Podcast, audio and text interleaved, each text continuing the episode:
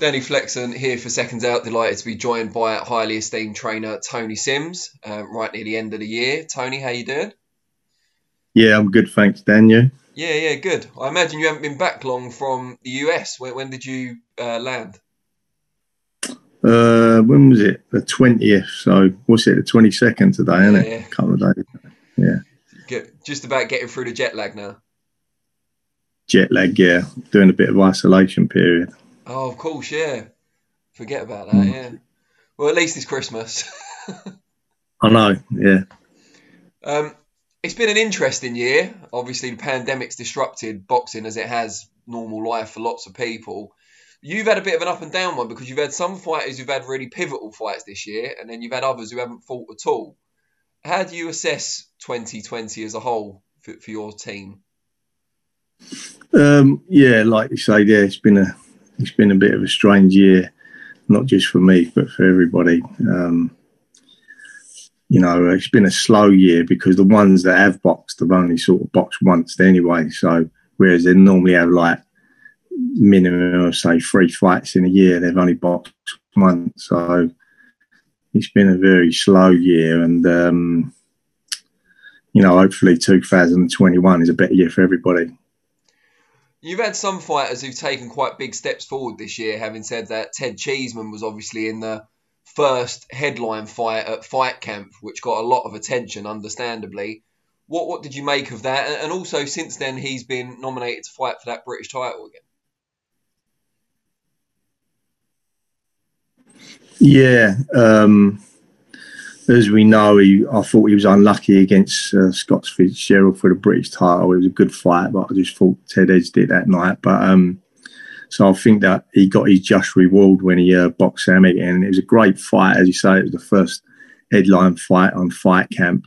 No one really knew what to expect um, on that first show, but um, you know, he's probably contender for fight of the year and they, they put everything on the line with no crowd there. And uh, yeah, it was a great fight and a great win for Ted. And uh, it's put him in the uh, in position to contest the British title against James Metcalf, which I think will be another great fight between two good fighters. Then you got John Ryder, who you've just um, returned from the US with, got that unanimous decision over Mike Guy.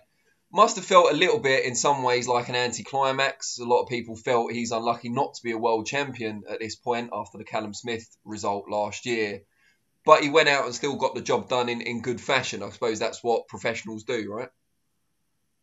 Yeah, it was a it was a strange one because obviously, uh, providing Canelo beat Smith, then the, then the WBA regular title become vacant, and, and then John Ryder's going to fight, as I know, uh, Fedor Fedor Chudinov in April for that regular title. So he knew that going into the fight. Uh, I'd looked at Mike Guy on uh, on video, a couple of fights on video. He beat Dennis Douglin uh, a couple of fights back, and he also had a great fight with um, what's the guy's name who, who had a good fight with Golovkin. A lot of people thought he won. He's Golovkin's last fight. Uh, I think of his name. not Szeremeta, obviously. Um, so before that, who did Golovkin fight last? Yeah. Uh, But anyway, Mike Guy had a great fight with him, and uh, he had a really good fight, and ended up Oh, getting stopped in the last round. That's him, took, Derevyanchenko. took a minute.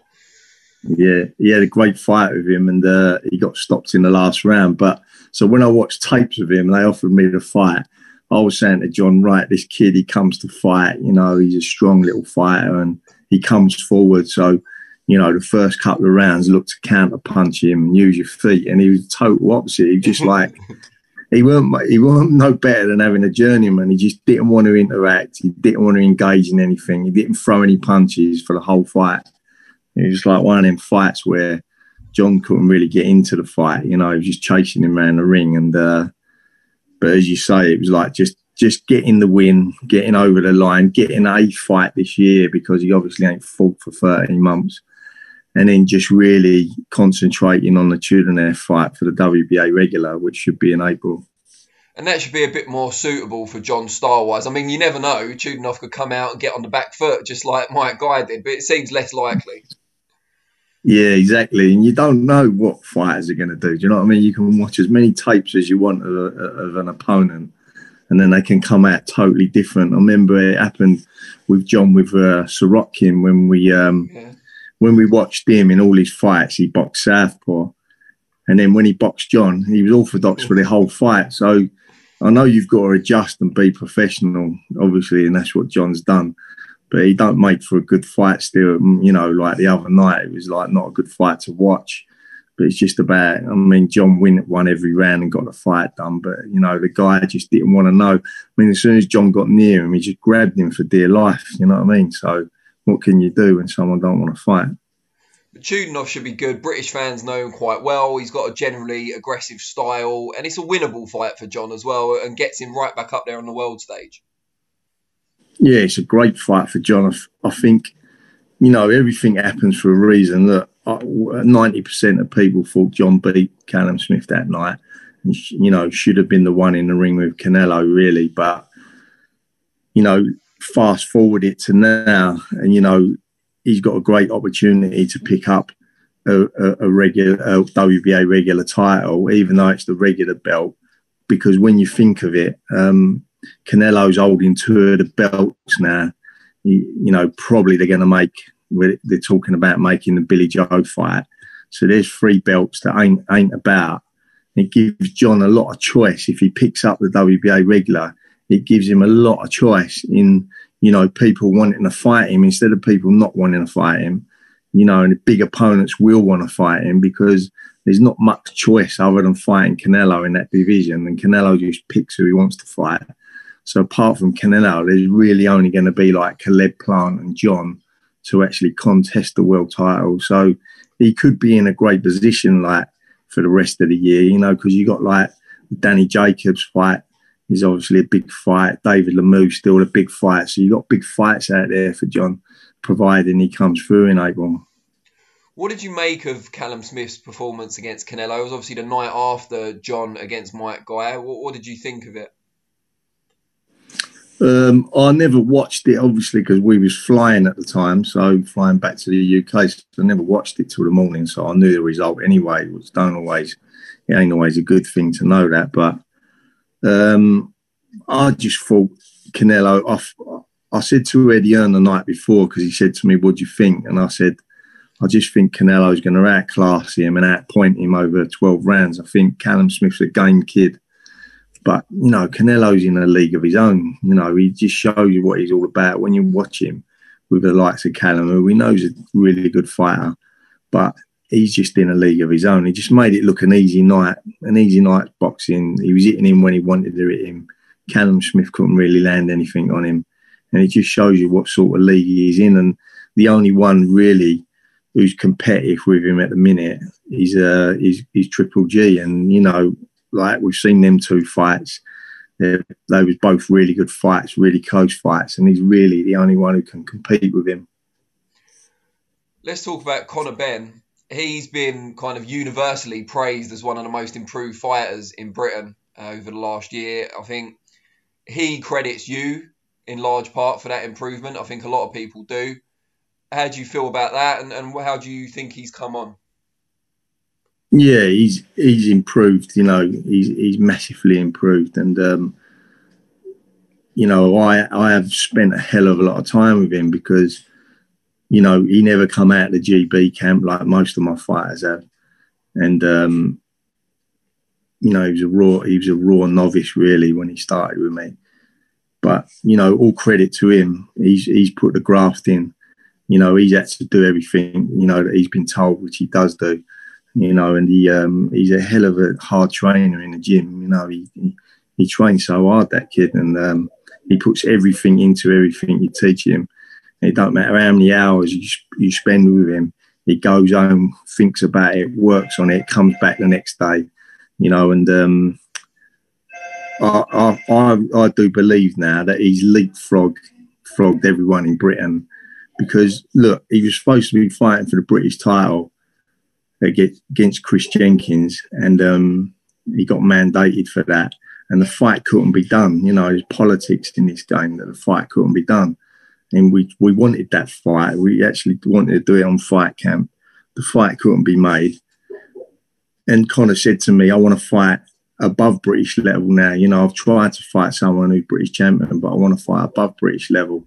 So we got him a world level opponent. Now he made, I I thought he made um, Formella uh, look an easier fight than Sean Porter had with Formella, even though Porter still won every round. Um, you know, I think he done a better job. You know, I think I thought he had he had Formella in trouble a couple of times late on in the fight.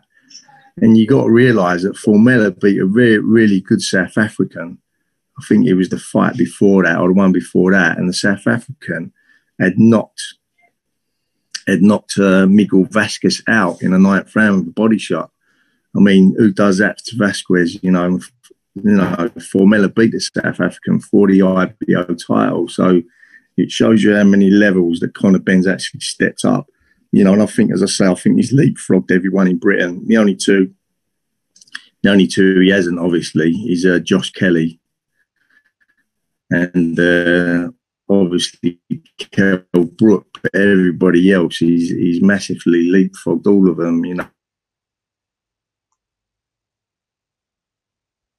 saying, "Oh, I think he's ready for like." Chris Jenkins or Chris Kongo. I mean, that they've not fought nowhere near the level that Conor Benn fought against Formella the other day, nowhere near. So, you know, I think he's leapfrogged all them sort of fighters. Does that worry you at all, though, that he's now at that sort of level, but there's still learning to be done? Would you like to see him at domestic level a little bit, just to get those rounds in and to get the different styles and all that sort of stuff? Not really, because I just think like the way the way the people he spars with, and the way the way I've been watching him in the gym, I think he's ready for fringe level, uh, you know, uh, boxing There, I, I, always believed that he, he, was above everyone in British level, and that's why we were so eager to take the Chris Jenkins fight because I believe that he would have beat him quite convincingly. But you know, he's made that leap now, and he's made that jump, and um, can you see me, Dan? Yeah, yeah, sorry. sorry, mate. Yeah, he's made that leap now. You know, he took the gamble. He boxed the guy who was, you know, on, on world level, and um, you know, he, he's made that gamble, and um, you know, he's uh, he's won the fight convincingly. You know, and you know he's going to go on to box fringe level world fighters now. You know, names, and uh, that's what we're looking at for uh, his next fight. Do you think maybe the winner of Kelly against Avanesyan European title because that's early in the new year? Yeah, I think Conor will probably be boxing in March. So, oh, right. you know, he, I'm waiting to hear who his ne- next opponent will be, but he'll be a name and somebody that, you know, is in that in that top 20, say, in the world and that, everybody knows. And, uh, you know, as I say, Kelly's got to come through the fight with Avanesyan, and that's, that's, a, that's an hard fight for Kelly. And, um, you know, I'm hoping he does come through it because at some stage next year, I don't know where it, when it'll be, at some stage that if he does come through, that'll be a blockbuster fight between Conor Benn and Josh Kelly. It's the new Khan Brook, isn't it? Just hopefully it happens. It's the new Khan Brook, yeah. I mean, you know, obviously terms have got to be right on both sides and, you know, it's got to be at the right time. Um, you know, the good thing is that they're both under matchroom, so um, you know the fight can be made. But like we, you know, we obviously both teams have got to be ready for that fight. You know, I believe it could be a box office fight. Mm. So, you know, it just depends how Kelly comes through his fight in January, uh, how Conor Benn comes through his next fight, because it's always on the last fights how you perform, how you both come through. So, but it's a it's a mouth-watering fight between them two, and it's a clash of not just styles but personalities. I think as well. They're like complete polar opposites of each other. You've got two super featherweights in the gym, both former GB amateurs, both in the IBF top 10. Uh, Martin J. Ward fought at the start of the year, um, but we haven't seen him since. Joe Cordina hasn't been in action since the end of last year. Is that frustrating, or is that a side of it that they're both comfortably in the world rankings now? There's no, they don't need to rush necessarily. Well, you know, because of this, because of this lockdown and COVID, you know, it's been it's been a bad year for everyone in in activity wise. But um, there's been reasons behind behind them two not fighting. Uh, Martin's waiting for a big fight to come up. It's looking like now he's going to fight Tevin Farmer in the final eliminator for the IBF title, which um, Eddie's telling me it's looking like the end of February. He's just waiting to announce a few shows for that. So that that should be Martin's next fight, I believe. And then Joe Cordina, um, he's he's had an hand operation on his right metacarpal bone, and uh, he had that in July. So I knew that he was going to be out for quite some time after that. But um, Eddie, he, he started training again where he is in Wales, and um, he's saying his hand feels fine now. He started to punch with it. So um, Eddie said he'll be looking to get him out in a ten round fight in March. So that's the reason why Joe's been been inactive because of the hand operation. So um, you know that's that's the next two things that's going to happen with them two, and then obviously if Martin beats um, Farmer, which is a hard fight because I think it's going to be out in the states as well. That fight, then obviously puts himself in line for the mandatory for Jojo Diaz, and then with Joe, I think he'll get a ten rounder in March, and then you know we'll start pushing him on to world level fights later on in the year. And although he's not um, your fighter per se, Craig Richards does train in your gym. Your brother's his head trainer. Did it give you a, a sense of pride when he won the British title last week? Yeah, I was so pleased for Craig, you know, because as you say, he trains in my gym. My brother, my brother, he's my brother's only fighter. So um, I was happy for both of them, you know. I was happy because if, you know, you know, Peter's put a lot of work in with Craig over the years, and you know, Craig's Craig's a great, great guy. He's a really nice fellow, and everybody, you know, has got a lot of time for Craig. And um, you know, he, he, he wanted to, you know, win that British belt obviously he's around a lot of British champions or even more than that in, in my gym. And he, you know, he they have a little laugh and a joke with him, you know what I mean? Saying like you need to win a major belt to be, be in the gym with us. But um, you know, he's gone out there and he's done it in style as well. You know, he's knocked Shakhan Pitters out, who a lot of people were speaking highly of. You know, he was the underdog going into the fight, but you know, he just showed what he was all about. You know, he's a good fighter, Craig. And um, yeah, I, as I said, I was so happy for the pair of them. What's been your personal highlight of 2020 boxing wise? Well, as in my gym or? Yeah, well, just what, what's made you happiest or proudest in boxing during the year? I'm just proud of all my fighters that they've, you know, stuck to they've stuck to their boxing and they've been in the gym regularly, even though there's been nothing happening for them, you know, and that, and that takes a lot of professionalism to be able to do that. You know, um, I think uh, Felix Cash looked really impressive in his fight with Jason Welborn. And um, the purse bids go out for his fight against Denzel Bentley in January. So I'm excited about that fight. I really think uh, Felix is a good fighter and can be a top middleweight in, in this country. Um, you know, as I said earlier, Ted done brilliant coming through his fight at Vega, and so he's got a British title next. You know, Conor Benn's done brilliant in his fight.